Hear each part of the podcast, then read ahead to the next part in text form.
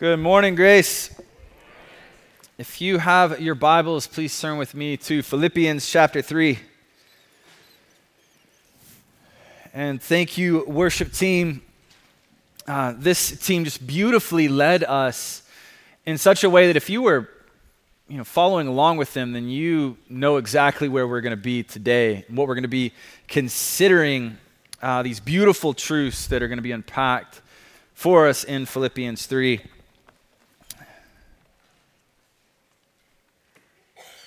Again, Philippians chapter 3.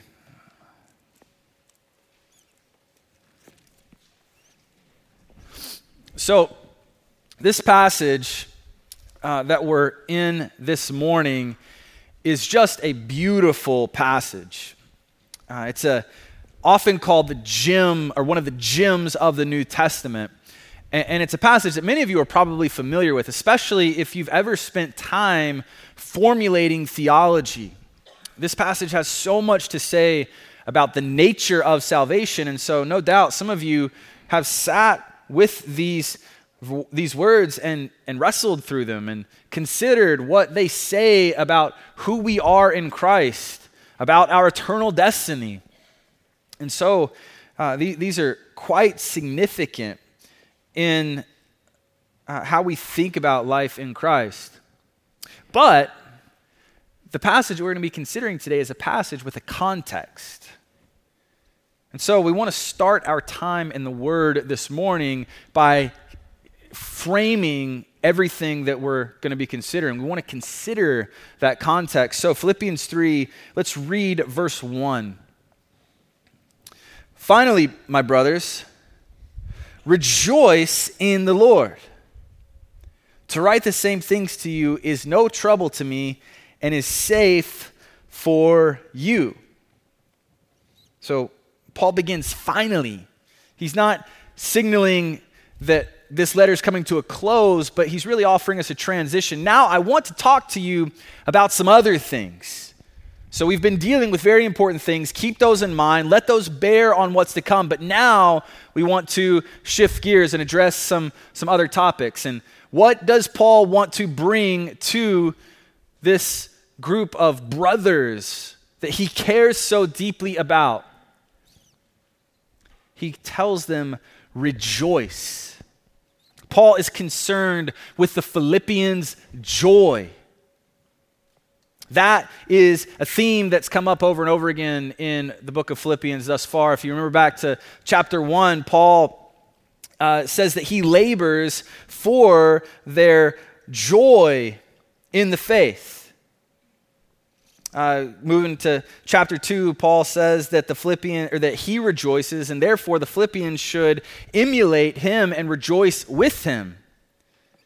He says that he sends Epaphroditus to the Philippian church that they might rejoice. And rejoice is going to be uh, uh, another theme that's coming up in chapter 4 as well. And so, this idea of joy or rejoicing is common to the book of Philippians. Here is a bit unique, though. Paul isn't just concerned with rejoicing in some general sense, but Paul commands rejoicing here in Philippians chapter 1. He, co- he commands the Philippians to have joy, to be full of a true joy, and I would even say a true happiness. And so the question becomes how can Paul do this? How can he command an emotion? Notice how he puts this, though. Rejoice in the Lord. Rejoice in the Lord. Be sure here that Paul isn't saying, uh, church, be merry, be jovial, smile a lot. When something hard happens, just plaster that smile on and, and act like it's all going to be just perfectly fine. That is not what Paul is trying to communicate in the slightest. No, he's saying find true meaning, find true satisfaction, find true life in the Lord. Paul's telling us something about the life of a Christian here. Uh, the, the Christian life is a joy filled life. As one author puts it, it is the character and temper of sincere Christians to rejoice in Christ Jesus. And so, that's what Paul commands of us. Rejoice. Rejoice in the Lord. Rest satisfied in the interest you have in him and the benefit you hoped for by him, as another author says. We're to strive for this. This is a commandment laid down, and so we're to work for this. We're to give effort that we might rejoice in the Lord, find true and meaningful joy in God. And so, here we have the context for Philippians chapter 3. And now the question becomes well, how? How do we rejoice in the Lord? How do we find joy in the Lord? For many of us, to find joy in anything is a task. Joy does not come easily, as we have all different sorts of circumstances that are in our life that would uh, be enemies of joy. And yet, the commandment stands. And so, how are we to go about fighting for, striving for joy? Well, I think that is what Paul wants us to consider this morning. And that takes us to these incredible, beautiful uh, gospel and theological realities contained in Philippians chapter 3. And so, with this context stated, we have two points this morning. We rejoice by believing in a true gospel. We rejoice by believing in a true gospel. And second, we rejoice by knowing Christ. We rejoice by knowing Christ.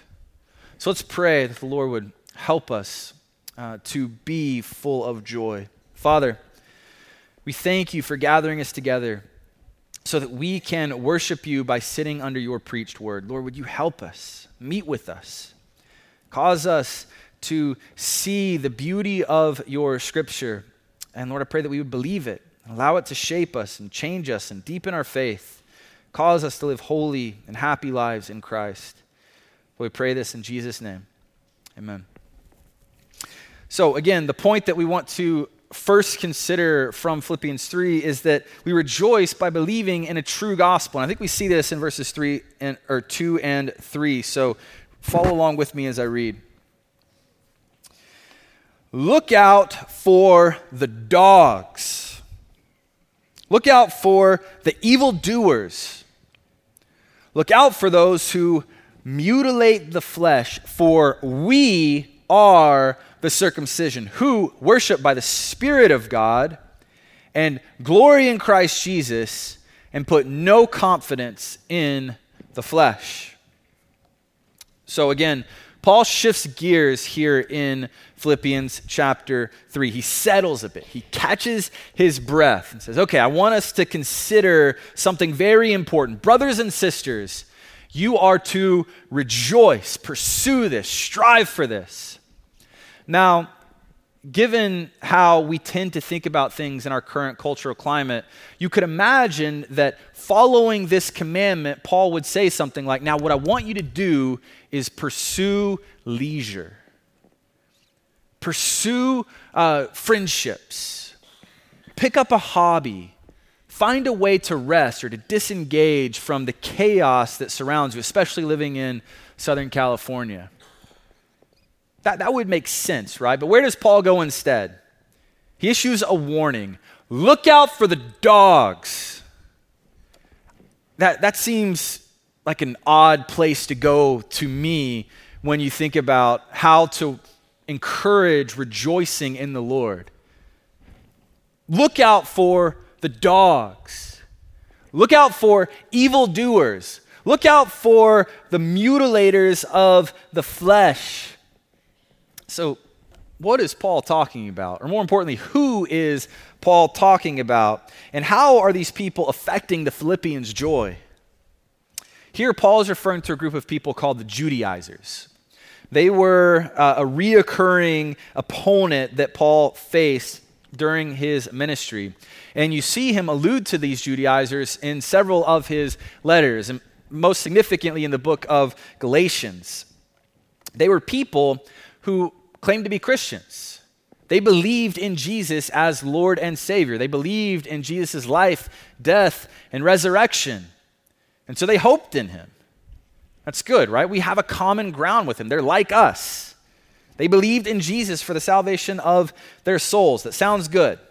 They believed these things and they believed and taught that Christians had to adhere to the ceremonial aspects of the Mosaic law. In other words, to be counted amongst the people of God, the Judaizers taught that you had to become Jewish. Circumcision really became the battleground for them. This was the litmus test for who was in and who was out. Gentile Christians, in order to know God, in order to find favor in his sight, initially and in an ongoing manner, needed to be circumcised. For the Judaizers, Christ and circumcision saved. So, on one hand, as I look at this and as I consider the Judaizers, I think some of this can be reasonable. I mean, here we have a group of people, a group of Jewish believers, people who recognize Jesus as the long awaited Messiah. They see his life, death, and resurrection. They say, The Son of God, we must believe in him. They order their life around him to a certain degree. And I, I think of that and I go, That's great. They get, they see what so many of their fellow uh, countrymen were not able to see. So this is a good thing, right? And, and so then it sort of makes sense to me why they would act the way that they do. I mean, they've worshiped God a particular way for thousands of years, they've adhered to the law, they've sought to keep the ceremonial aspects of the law. And so, doesn't it make sense that they would seek to worship Christ by sort of bringing along these aspects of worship that have become so near and dear to them as a people group? It kind of seems like might this not be that big of a deal? Should we agree to disagree here? Well, what does Paul say? Does Paul see this as understandable what the Judaizers are teaching? Does he see this as a no big deal sort of thing? Again, what does Paul say about these people? He calls them dogs. He calls them evildoers and the mutilation or mutilators of the flesh. Without any context, these words are strong. With context, these words are even stronger. He calls them dogs. And when he calls them dogs, please recognize he's not saying, you dog, you person who does something inappropriate that I shake my finger at. No, no, no. When he calls them dogs, he's using what was a common Jewish insult for a non Jewish person. In this day and age, dogs weren't pets. You didn't have, you know, emotional therapy dogs in the first century, right? No. Uh, in Roman society in Jewish society, these things were scoundrels. They were dirty, they were scavengers, and as such, they were, for a Jewish person, unclean. In other words, they would dirty a person and make them unacceptable so that they should not approach God. And so, when Jewish people called Gentiles dogs, they were saying, You are an unclean one. You are one who is outside of the camp. You do not have access with God, and you cannot know God. It's a packed saying. And yet, here, Paul turns it on his head and says, No. It's not the Gentile people over here who are dogs, it is you who are the dogs. You are the scavengers. You are the unclean ones. You are the ones who are outside of the camp, unacceptable before God. These ceremonial rituals that you thought made you clean are actually causing you to be unclean. And Paul keeps going. Not only that, but you're evildoers. You aren't protecting the faith, you're perverting the faith. You aren't upholding sound doctrine, you're undermining sound doctrine. You're not laying out the way of righteousness. No, you are actively doing and sowing evil. And finally, Paul turns this concern on them one last time. The Judaizers think they are worshiping God through a cutting off that occurs in circumcision. And Paul says, No. You are the mutilation. You are the mutilators of the flesh. The, the word that Paul's really using here is he's essentially saying that you think that you are cutting off as a form of worship, but what you're actually doing is you are castrating yourself. It's a graphic image. What he's saying is, is that in the cutting off of circumcision, you are actually cutting yourself off from God. Again, strong words. And so, what does Paul tell us to do regarding these false teachers? Look out for them. Look out. Three different times Paul says this. This is important repetition. Look out, look out, look out. And so, why? Why the strong words? Why the strong warnings? Why would Paul go there in calling these people what he called them and in warning the Philippians of their influence? Verse 3 gives us his rationale. Look out for them and their teaching, because for we are the circumcision. Look out for them because, in other words, we are the true people of God. Paul goes on to say three ways that we are the true people of God. Who are the true people of God? Those who worship not according to the law, but by the Spirit. It's a distinctively new covenant possibility. We worship the Spirit because of the Son, who, as he ascended to the right hand of the Father, sent the Spirit to indwell us so that we might cry, Abba, Father. Who are the people of God? Those who worship not according to works of the law or adherence to the law, but by the Spirit, in spirit and in truth. Who are the true people of God? Those who glory in Christ Jesus, those who focus their life and their energy on the Son, those who center their efforts and their worship on Jesus, not on themselves, not on their works, but on Christ and Him crucified. Who are the true people of God? Those who put no confidence in the flesh. Those people who recognize that salvation is from first to last a work of the Lord. These three things actually beautifully summarize what it means to be a Christian. And so in this verse, I think Paul is telling us to watch out for this group because they aren't the people of God. And by teaching what they are teaching, they are actively undermining the true people of God. Paul is saying that by adding ingredients to the salvation formula, by saying Christ plus something, in this case, Christ plus circumcision, they're actually messing up what it means to be a Christian.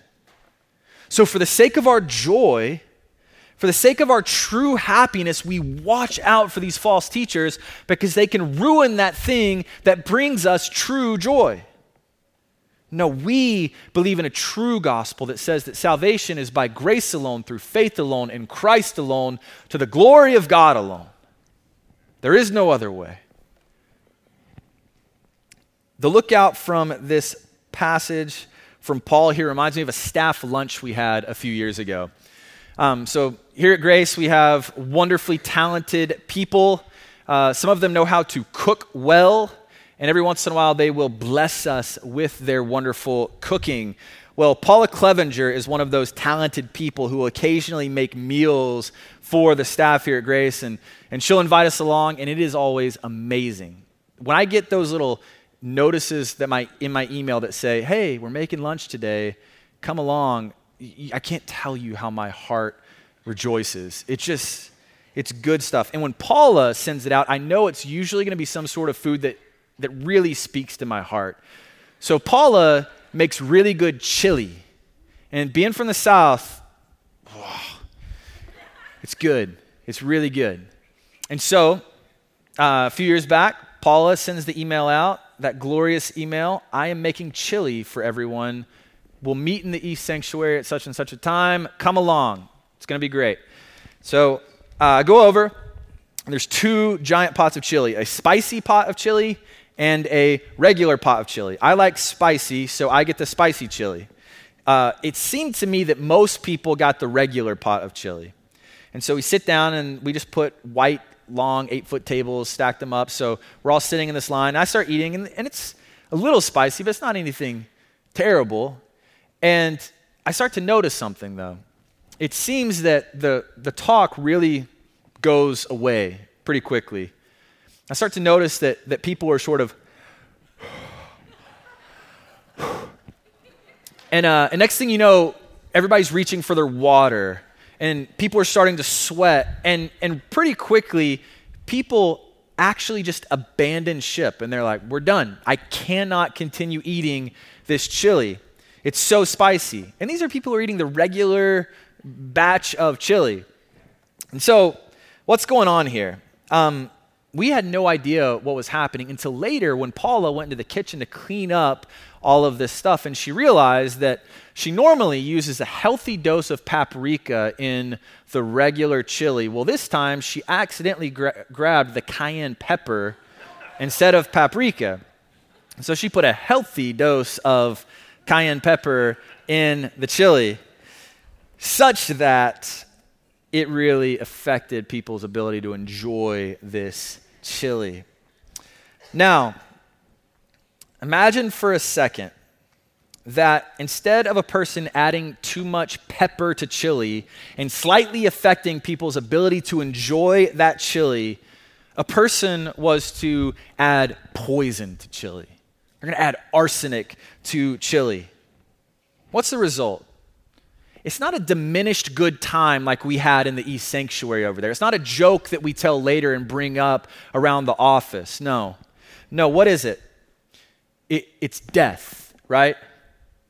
Paul here is saying that the Judaizers are adding something to the pot of salvation chili it may seem harmless, it may seem like too much cayenne pepper, but in reality, they are adding poison to the pot such that it fundamentally changes the pot and makes it something deadly. The gospel plus something is a false gospel, and therefore a worthless gospel. It's not a gospel that's just a little different that we can abide. It's a gospel that doesn't save and actually damages. Grace plus something is no grace at all.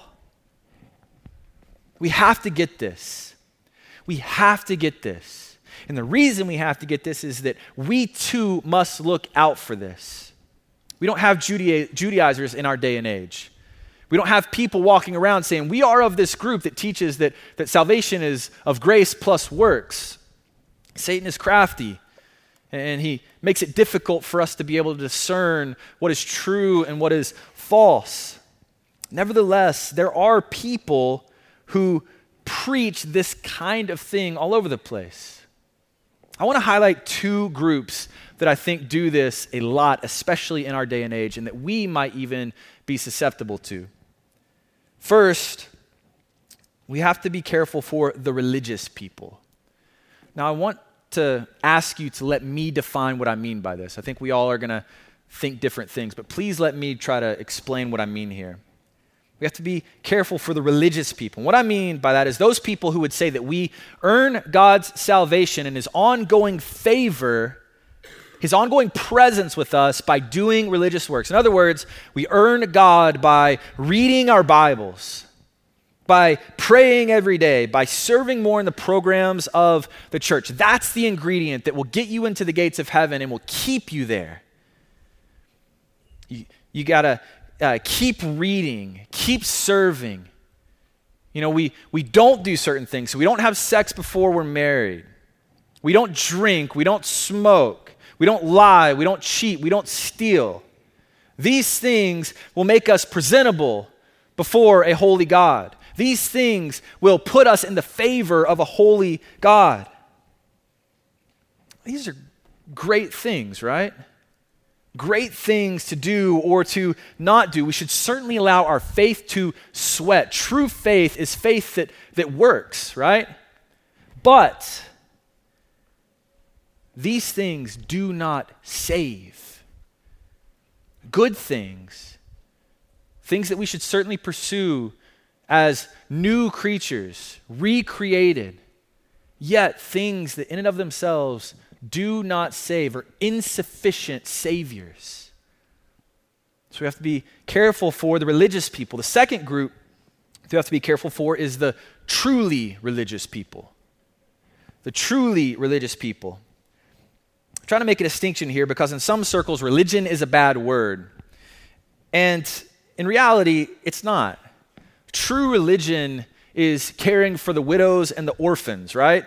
That's a beautiful expression of worship. But some will take this beautiful expression of worship and they will turn it into the litmus test for salvation. So, you, do you serve at food bank? Do you uh, advocate for the vulnerable and the oppressed in the public square? Do you support such and such group or such and such group? Do you do acts of true religion? Again, these are great things. We're called to love our neighbor as ourselves, right? It's the second commandment. Again, true faith sweats. And so faith is going to be worked out in loving kindness towards those people who are in our midst, for the vulnerable amongst us, for the orphans and for the widows. Absolutely. Again, are these things the gospel?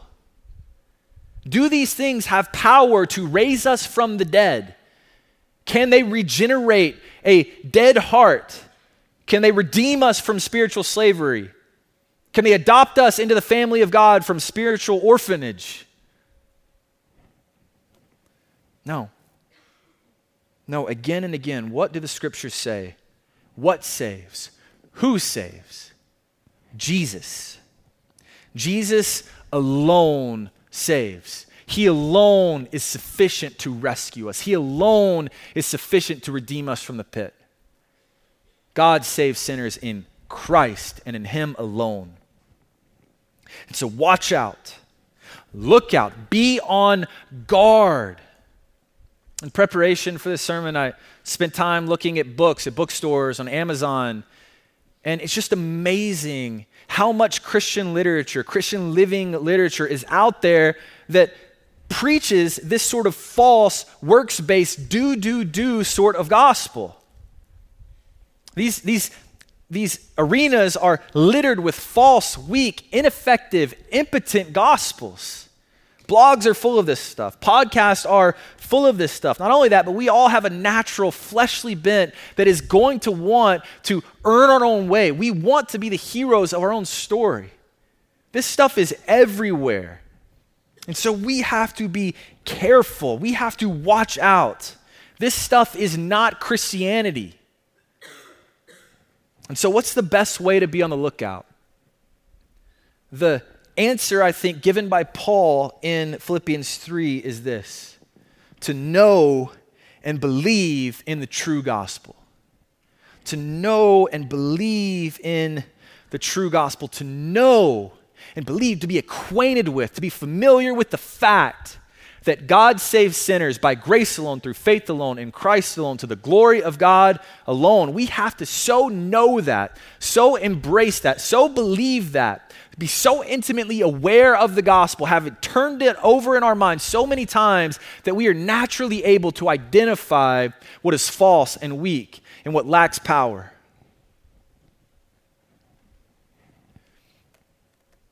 You notice verse 1.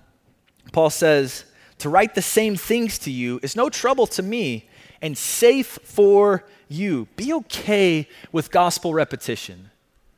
Be okay with sitting under the gospel week in and week out, with rehearsing the gospel in our sung worship time, with talking about the gospel, with continually going back to the reality that God saves sinners in Christ.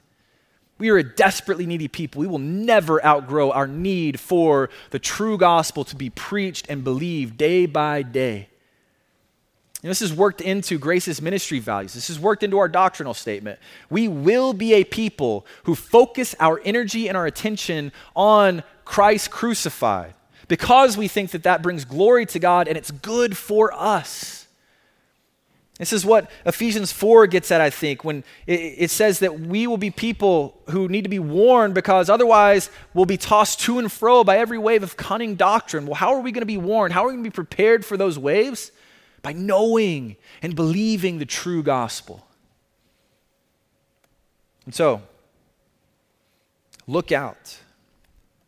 Look out and seek true joy by embracing and believing a true gospel. I think Paul really, really, really wants us to get that false gospels can ruin our joy because they undermine salvation. And so we have to watch out. That's stated negatively, though, in verses 2 and 3. Paul really wants us to get this, though, so I think now he wants to state it positively and show us that the gospel truly is the basis for true joy. And so, second thing we want to see from the scriptures today is that we rejoice by knowing Christ. We rejoice by knowing Christ. Mm, start in verse 4 and read through verse 11 if you follow along with me.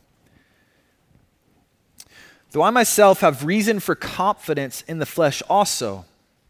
If anyone else thinks he has reason for confidence in the flesh, I have more.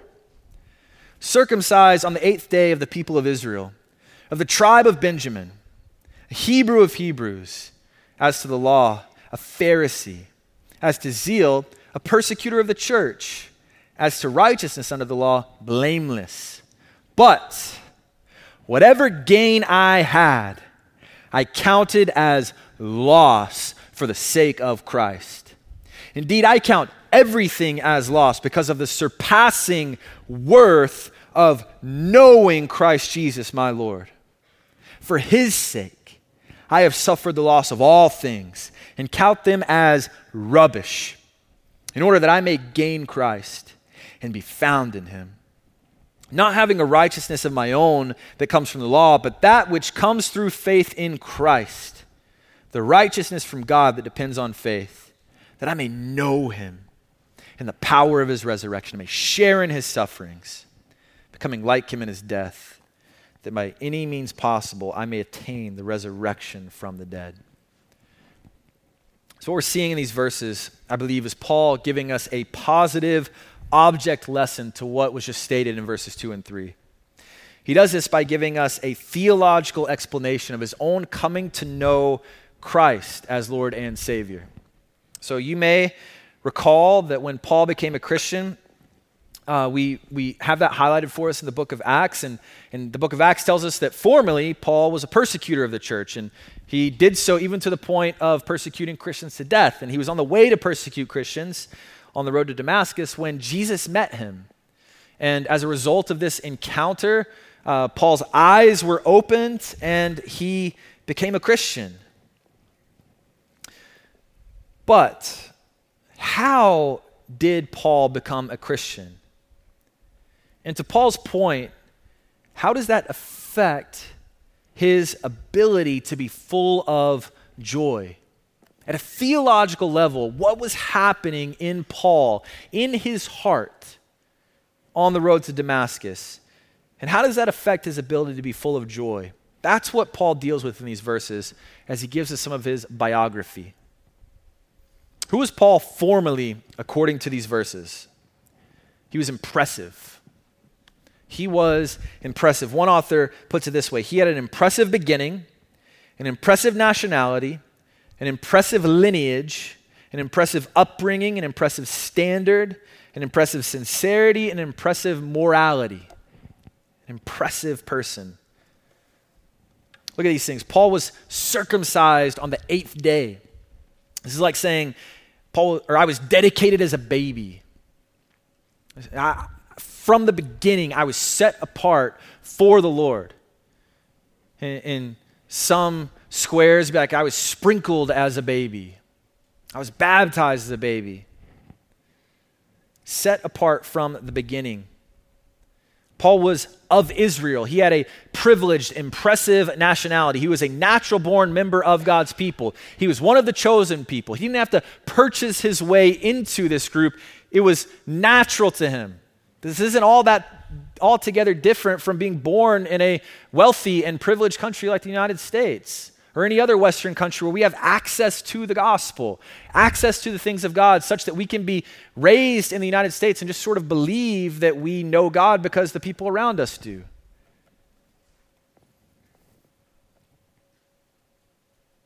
Paul had an impressive lineage. He was of the tribe of Benjamin. He was part of one of the elite tribes of Israel, one of the only tribes that stood with Judah when no one else would.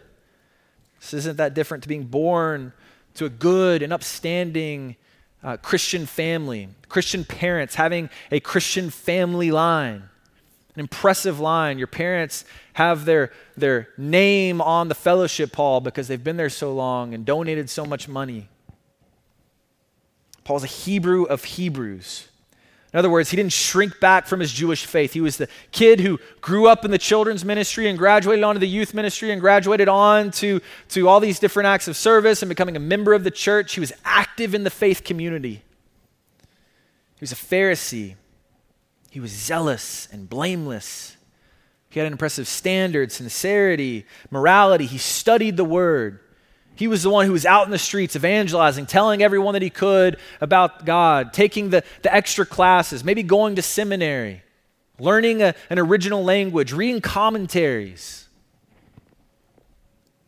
Again, Paul was impressive. If you look at these things, you recognize that Paul had an impressive resume.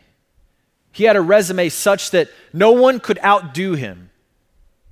He had reason to be confident in the flesh, if anyone could have confidence in the flesh. If you looked at him, you might say that he was blameless, not perfect, but blameless.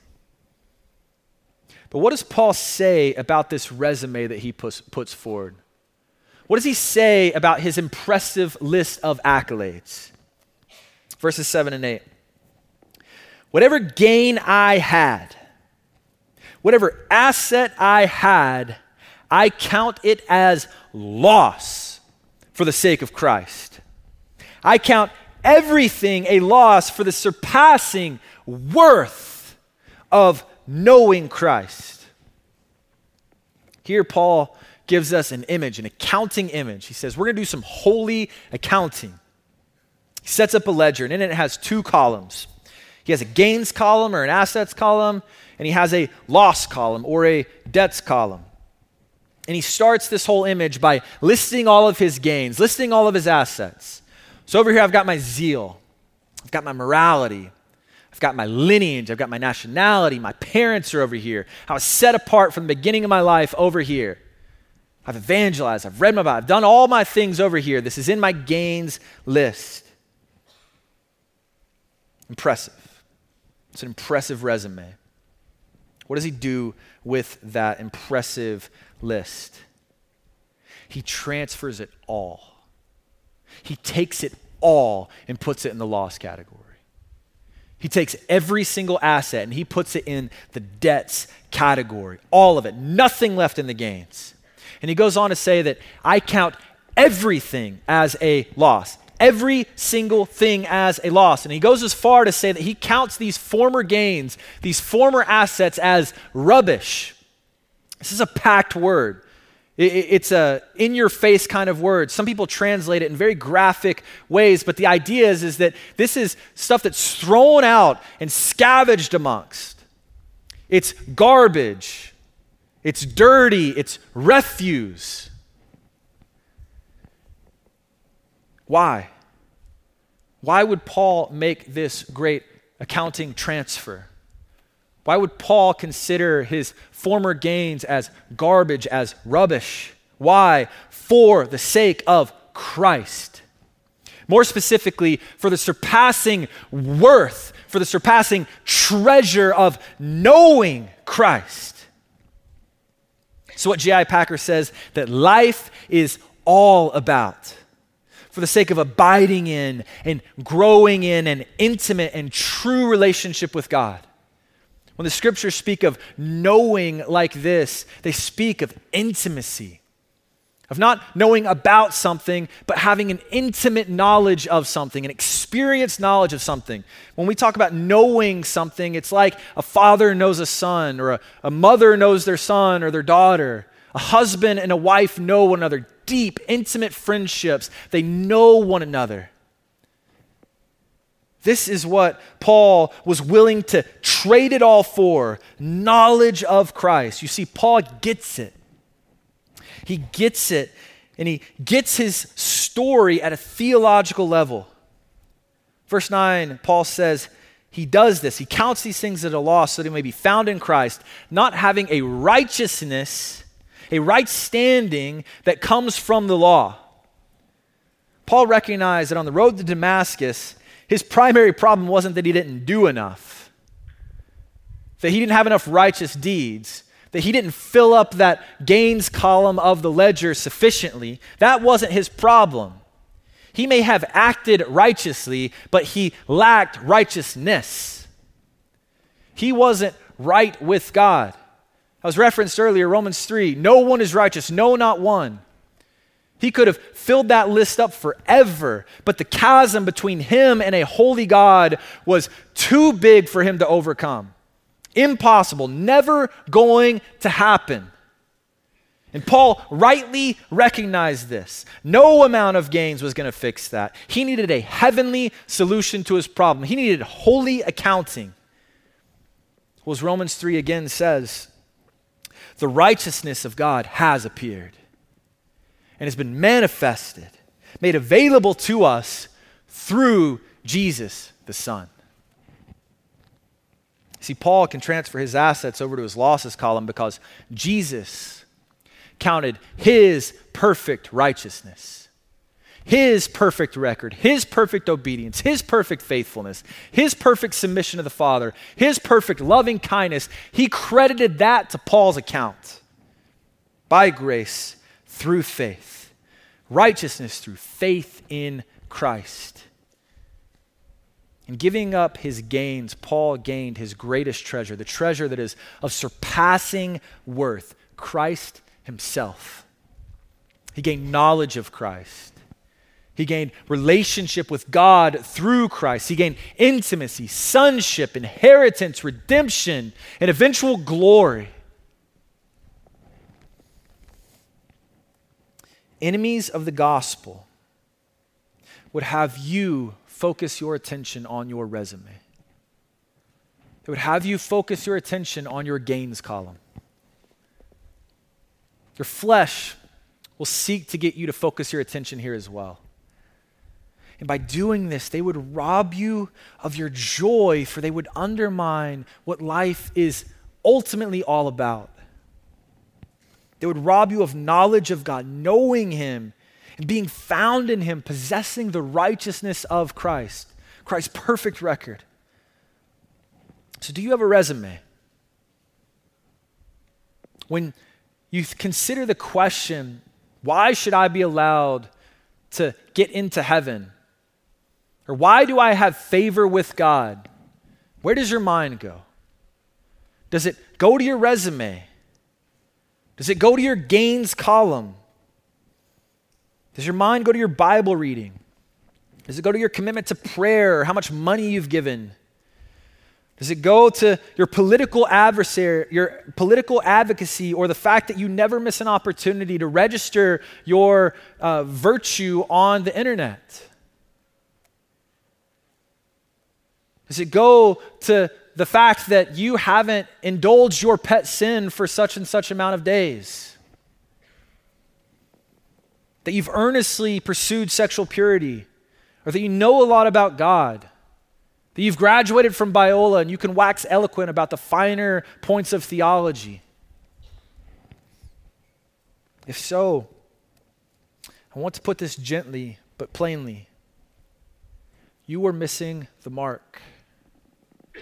You're missing the mark. You're currently trusting in an impotent and false gospel. You're trusting in a gospel that is incapable of saving you or providing you true and everlasting joy. And so, what do we do? At some level, this is going to be all of us. I think we're going to be tempted to self justify ourselves. Again, there's a reason that Satan, so in such a crafty manner, continually puts this before us, and it's because we're susceptible. I think there's a reason why Paul goes here in Philippians and Galatians and Romans and over and over and over again. There's a reason why he's so forceful about this group of false teachers. So, what do you do if you find yourself having bought into this false and impotent works based gospel? We repent, we believe in Jesus whether that be for the first time for the salvation of our souls, or whether that be part of our life in Christ, working out our salvation, and we do it for the hundredth time. We repent and we believe in Jesus. We wave the white flag. We lay ourselves down. We take a giant X and we put it in our gains column. And we say, I'm yours, Lord. I have nothing to offer. You are my hope. You are my righteousness. I cannot stand on any merit of my own. You are all I have. You are my hope and my stay. We commit ourselves to holy accounting.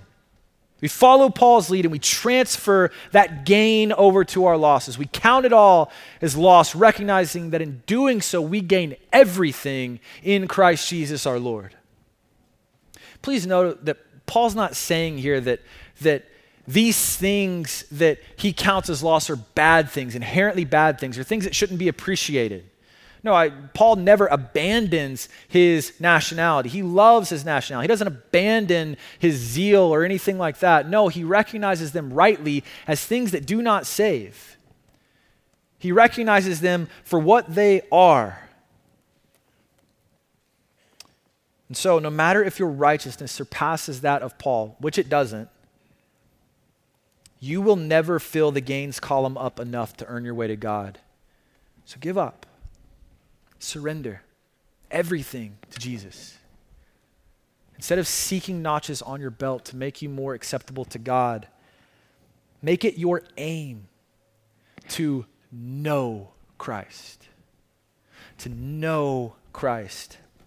J.I. Packer, who literally wrote the book Knowing God, says that once you make it your business to know Christ, everything else falls into place. I find that to be true in my own life.